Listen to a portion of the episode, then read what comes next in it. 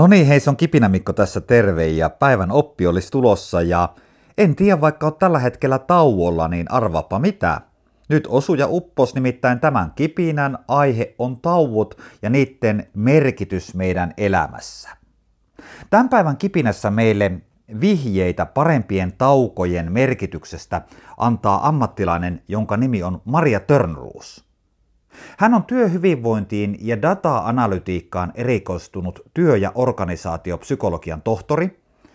Ja mä löysin LinkedInin kautta hänen tämmöisen kirjoituksen tauvoista ja erityisesti mua inspiroi tässä hänen kirjoituksessaan tällaiset hyvät viisi syytä, minkä takia taukoja kannattaa siis pitää.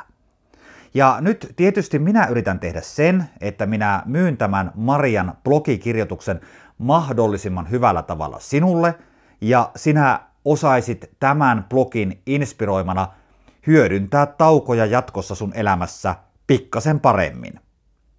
Käydään siis tätä juttua läpi, eli nämä viisi syytä, miksi taukoja kannattaa työelämässä tai jossakin muussa tilanteessa vapaa-ajalla pitää, ja lähdetään käymään tätä juttua siis nyt läpi. Ensinnäkin äh, tämä vapaasti suomennettu otsikko tässä blogitekstissä menee seuraavalla tavalla. Anna aivollesi tauko.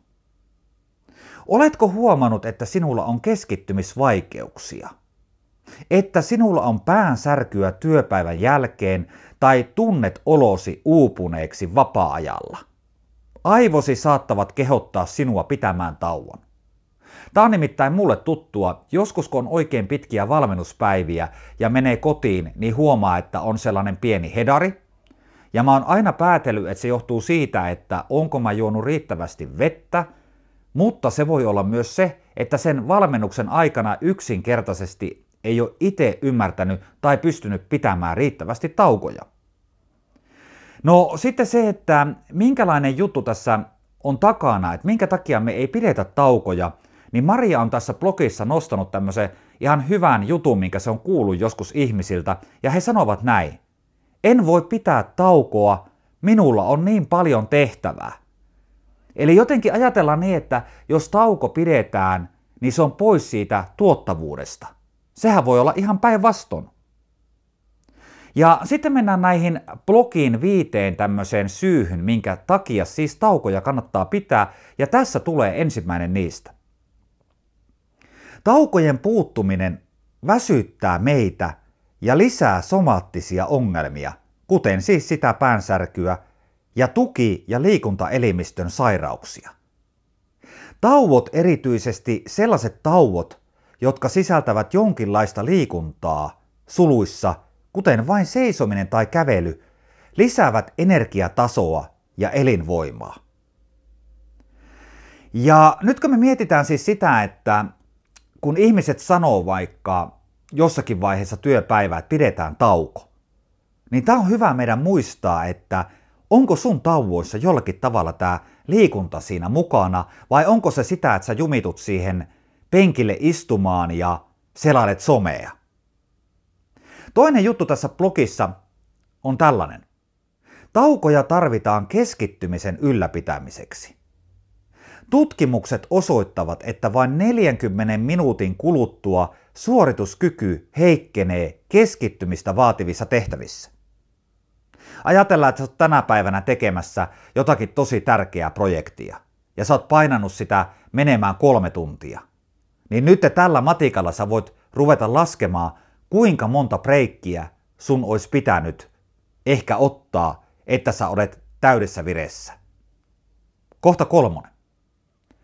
Kun keskittymisemme on ohikiitävää, koska energiatasomme ovat laskussa, meillä on taipumus aloittaa moni ajo, esimerkiksi kokouksen tai luennon aikana.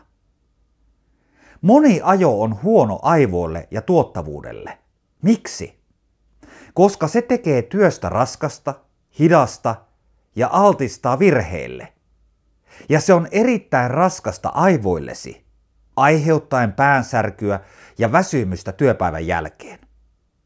Tämä menee muuten ihan hyvin. Mä välillä käytän tässä blogissa suomennosta, mutta tämä on siis kirjoitettu alkuperäisellä kielellään englanniksi, Ja tässä tätä taitan ja joku saattaa muistaa, että viimeiset vuodet mä oon treenannut aika paljon tätä mun englantia, koska se on semmoista suomalaisille tuttua rallienglantia, niin mä oon ihan ylpeä, että Kipinä Mikko on tässä onnistunut englanninkielisen tekstin kanssa näinkin hyvin.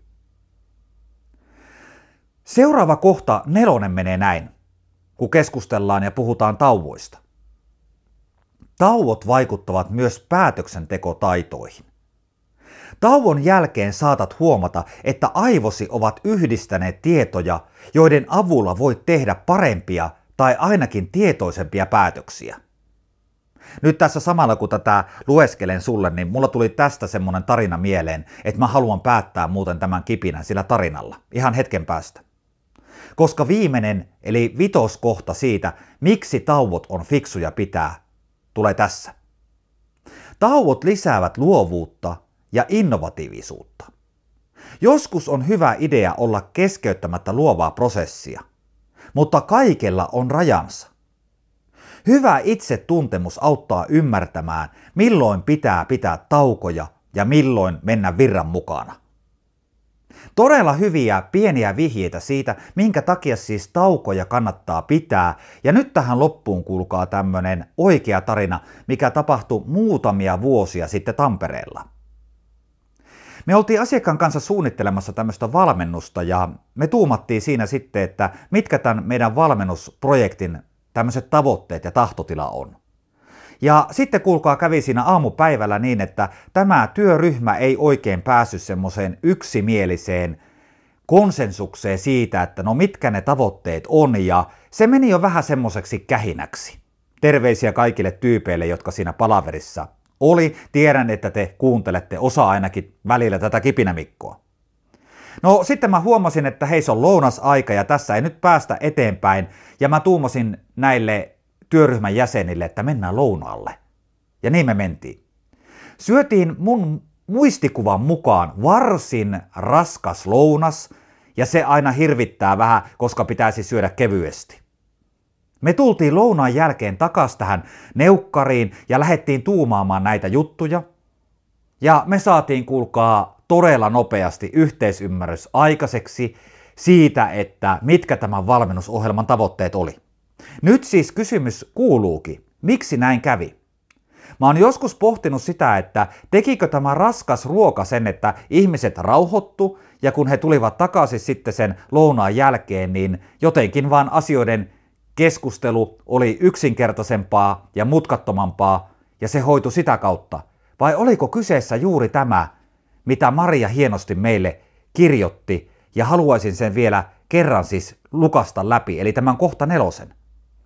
Tauot vaikuttavat myös päätöksentekotaitoihin. Tauon jälkeen saatat huomata, että aivosi ovat yhdistäneet tietoja, joiden avulla voit tehdä parempia tai ainakin tietoisempia päätöksiä. Jos siis sulla on tänä päivänä solmu kohta palaverissa ja ette pääse keskustelussa eteenpäin, onko ratkaisuna tauko? Kannattaa kokeilla. Kiitoksia, että jaksoit kuunnella tämän kipinän ja jatketaan seuraavissa. Moi moi!